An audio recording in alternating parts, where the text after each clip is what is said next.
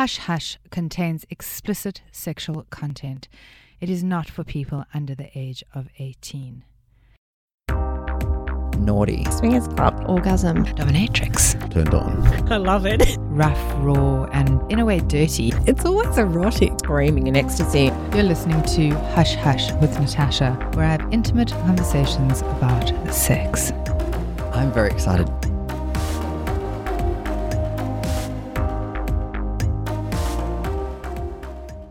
Today I'm interviewing Asaya McKimmy, who is a sexologist, and we will be talking about the female orgasm. Mm. Elusive, I think, for many. For some. It's about education, I think. But now, let's be honest, nobody's educating girls. I mean, I made the most fateful, fateful um, um, comment one day at um, school, and I spoke to one of the mothers, and I said that I think there should be some education for children who are post-puberty, obviously, to actually learn how to masturbate so that they could actually learn how to explore their bodies. Because if you think about it, sex is such a huge part of our lives. And if women knew how to touch themselves and experience orgasm, they would be able to teach their partners. Absolutely. Absolutely. Or they wouldn't be turning to their partners for their sexual fulfillment and gratification. Exactly. Well, I think that's that, that's something that... So you don't necessarily think that you need a man for, for sexual gratification. Do you think that it, you can you can, you can hold it all within yourself? I think that enjoying it with a partner adds another dimension to it. But I think it's also okay for us to explore and enjoy, and that we can have a lot of pleasure on our own. What is the age that the average female has her first orgasm on her own, or, or you know, when does that normally? Because we know that pornography is seen by by by eleven-year-olds. Mm. Is there an age? I'm not sure about orgasm, to be honest. The the age at which um, children first have sex varies slightly from, from country to country. I think it's about sixteen in Australia, but uh, don't quote me on that. Orgasm, I'm not entirely sure. So let's talk about the different kinds of orgasm, because mm. I didn't know there were. I just thought it was just like, you know, one way to the highway. But obviously it's not one way to the highway. Obviously you can take some back roads to the highway.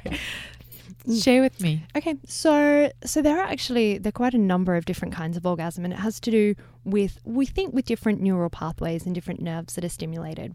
So um, we can act, we can have genital orgasms, but we can also have non-genital orgasms as well. Um, and so we have reports of people having orgasms from different parts of the body being stimulated, or actually no part of the body being stimulated. So, yeah, so I'm looking at your, I'm looking at your I'm face, blank. Natasha. It is blank. I'll, I'll just keep talking. Great. so, um, so we have a clitoral orgasm, which is probably one of the most common kinds of orgasms for women, and it's the reason why a lot of women actually need clitoral stimulation in order to be able to to have an orgasm. So a lot of women will be able to orgasm by themselves, but then struggle when it comes to having sex with a partner, and it's because of the lack of clitoral stimulation. So clitoral orgasms often come with a lot of tension, you know, and they're kind of tingling, like around um, around the clitoris, around the genitals. They kind of last about seven to ten seconds. Um, Uh, or, you know, even just a few seconds, uh, that's a, an orgasm that a lot of people will be fairly familiar with. Uh, but we can also have a G-spot orgasm. So G-spot... Oh, that elusive G-spot. Yeah, the G, we've, we, I think we've spoken about yep. this on another episode. It, it actually exists. It's right. there. Uh, we just need to find it. We just need some some coaxing to kind of go slowly and um, and know the right the right technique. So we want to use a... If we're going to stimulate the G-spot, we want to use like a come hither motion, um, pressing on the upward wall. So it's two fingers. Two fingers tends to, to be the best way okay. to do it. You can also get special G-spot toys that have just a little bit of a hook on the end, because... I always wonder what those were for. Yeah, for the G-spot, because you want to hook around ah. and, and hook up, be able to be able to press upwards. And you'll usually know you've got the G-spot. One is it feels bumpy if you're using your fingers, but women will often have the sensation of needing to pee because it's that um, erectile network around the urethra. Okay. So let's, when somebody um, squirts, mm, what yes. is that? So that is, it often actually comes through I always through feel like a failure when people ask me that. Stimulation. And I'm like, mm, I don't know about that. Yeah, so some women will, um, so it's called ejaculation, female ejaculation. Some women will ejaculate kind of naturally. Uh, and other women can actually teach themselves to be able to ejaculate. So I'm one of the women who didn't ejaculate naturally. When I heard about it, like a lot of things that I heard about sexually, I was like, I want to do that. Okay. And so you taught yourself? I did. I taught myself. What are you ejaculating though? I mean, you know, I can understand a man ejaculating because he's got sperm, mm. but wh- what do we have? So uh, the, the fluid that's released is actually most similar to prostate fluid. So it's not urine. It's not like our regular kind of mucus. We're not sure at this stage where it comes from. There's I mean, we still have, there's so much research that can be done around female sexuality. It's amazing. Um, but through, often women will learn to ejaculate through stimulation of the G-spot and the clitoris at the same time, uh, and by kind of pushing out a little bit when they reach the point of orgasm, they'll find that they release um, sometimes just a little bit of fluid, like a few drops. Or for some women, you know, if you've seen pornography, you'll notice that sometimes it actually is like a squirting or a gushing that can happen. Do you, um, when you say you went and learned how to do that, mm. did you learn that in a Tantra workshop? Did you learn that through that? Or did you just kind of get out, you know, the, I don't know. I, I, how did you learn? Well, I was definitely immersed in the world of Tantra. So I had heard of the possibilities. I had heard of, of the ways that women had taught themselves to, to orgasm. And I had a very patient partner. Right. Okay. I would imagine so.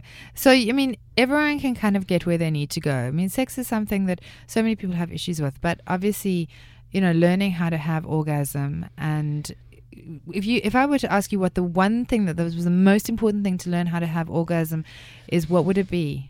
You know, I think sex is like a skill. Sex and intimacy is a skill like anything else. Like we can learn about it.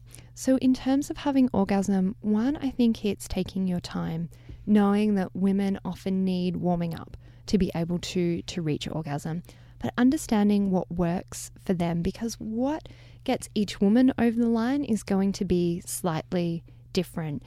And if a woman is struggling, that clitoral stimulation is usually the easiest way that a woman can reach orgasm.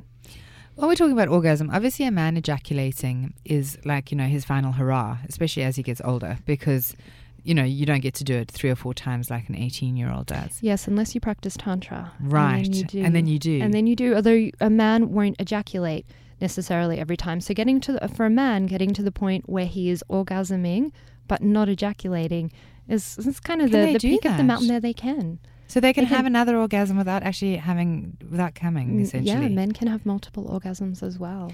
So, curiously, if if if... for a woman, I think when you're having sex with a man, that moment for him, you know, when he ejaculates, it, it's, it's, you know, it's like the money shot, basically, mm. for a lot of, you know, they feel like they've successfully kind of achieved something. But I've spoken to quite a few men who've said that, you know, they don't need to get there. It's yeah. the journey that's, that, that they find really enjoyable. And for a woman, yet, so much of it is about kind of getting to that orgasmic space. Yeah, and I think actually for men and women, there can be all this pressure to have an orgasm. And, you know, it, it's a measure of either your success or your partner's success that they got you to orgasm. But it, sex can obviously be really enjoyable and satisfying and fulfilling without having an orgasm. And I think actually taking the focus off the goal of orgasm can lead to more fulfilling pleasure for both partners. Thank you so much for being so honest and so open. You've been listening to Hush Hush with Natasha. Do you love this?